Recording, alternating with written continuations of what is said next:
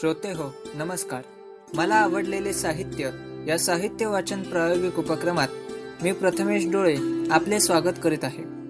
आपण सर्वजण या उपक्रमातून कथा लघुकथा बोधपर गोष्टी याचबरोबर साने गुरुजी लिखित श्यामची आई या पुस्तकातील कथा अशा नानाविध साहित्य प्रकारातील निवडक साहित्याचे वाचन ऐकत होता मनोरंजनाबरोबरच वाचन संस्कृती वाढावी आणि माहितीचे आदान प्रदान व्हावे हाच केवळ यामागील हेतू.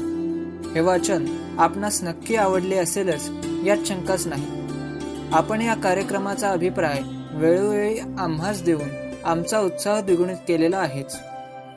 साने गुरुजी लिखित श्यामची आई या पुस्तकातील क्रमशः कथेचा अंतिम भाग आज आम्ही प्रसारित करत आहोत. चला तर मग ऐकूया मला आवडलेले साहित्य. साने गुरुजी लिखित श्यामची आई या पुस्तकातील अंतिम कथा. कथा क्रमांक बेचाळीस. आईचं स्मृतिश्राद्ध. वाचक स्वर दीपक खटावकर. मित्रांनो मी आज आईची शेवटची आठवण सांगणार आहे. हे स्मृतिश्राद्ध मी आज संपवणार आहे. माझ्या हृदयात आठवणीचे अनेक तारे आहेत. त्यापैकी ठळक तारे मी दाखवले. आज उरलेला एक ठळक तारा दाखवणार आहे. माझ्या आईवर बाया माणसांचं प्रेम होतं पण पशुपक्ष्यांचंही होतं. मोऱ्या गाईवर व आईवर किती प्रेम होतं हे मी सांगितलं आहेच. तामस तीर्थावरून परत येताना वाघ आडवा आला पण त्यानं आईला काहीही केलं नाही हेही सांगितलं. आज मी मथी मांजरीची गोष्ट सांगणार आहे. मथी आईची फार आवडती. आईच्या पानाजवळ जेवायची. इतरांनी घातलेला भात ती खात नसे. आई बसली म्हणजे ती येई मथी नेहमीच्या आईच्या भोवती असायची. आईबरोबर विहिरीवर संडासापर्यंत जायची. आईचं आजारपण वाढत चाललं तशी मथीही नीटपणे खात पित नव्हती. आईच्या हातचा भात तिला मिळेना.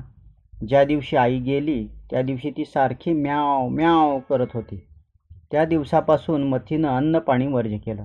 आई ज्या खोलीत गेली तिथं आमचं दहा दिवस ताजं दूध पाणी ठेवायचं. पण मथीनं त्याला स्पर्शही केला नाही. फक्त त्याच खोलीत बसून राहिली. ओरडेनाशी झाली. जणू तिनं प्रयोपवेशन म्हणजे अन्न पाणी न घेणं सुरू केलं. आणि तिसऱ्या दिवशी ज्या जागी आईनं प्राण सोडले त्याच जागी मथीनंही प्राण सोडला. माझ्या आईची मथी ही मांजरी आईपाठोपाठ गेली. आमच्या प्रेमापेक्षा आमच्या मथीचं प्रेम आईवर अधिक होतं याची मला लाज वाटे. मित्रांनो अशी माझी श्यामची आई होती. जगाच्या बाजारात अशी आई मोठ्या भाग्यानं मिळते. माझ्या आईनंच मला सारं दिलं. माझ्यात जे चांगलं आहे पवित्र आहे ते सारं तिचंच आहे. माझी आई गेली.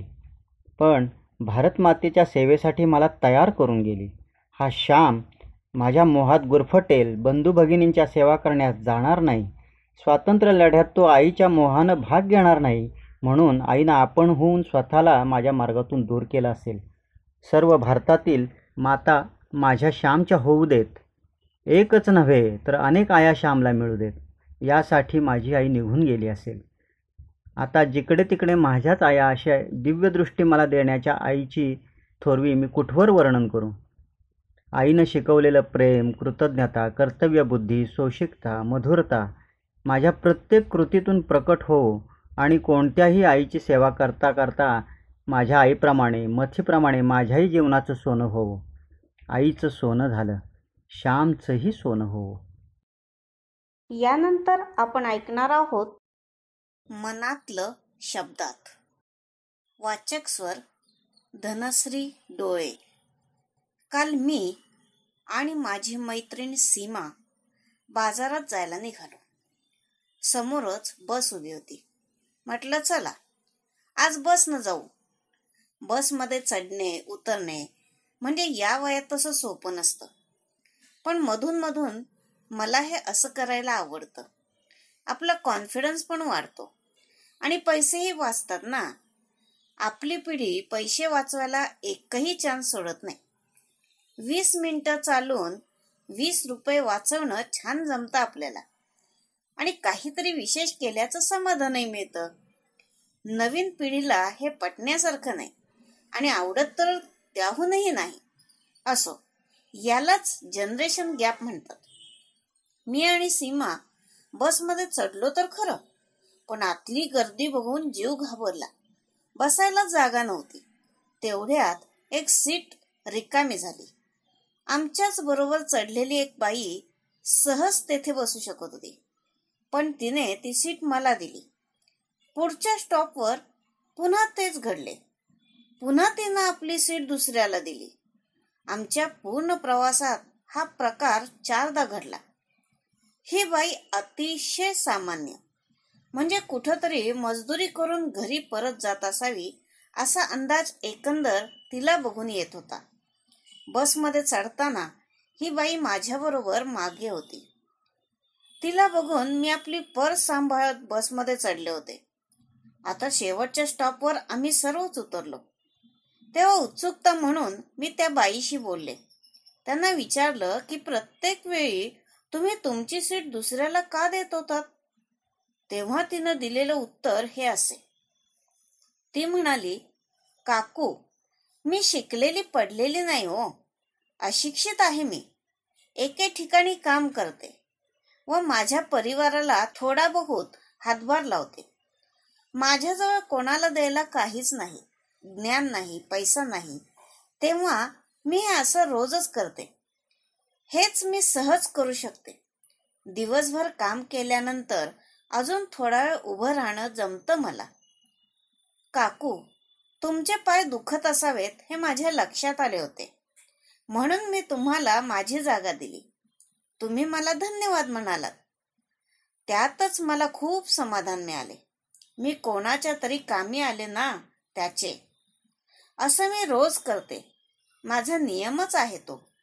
आणि रोज मी आनंदानं घरी जाते. तिचे उत्तर ऐकून मी थक्क झाले.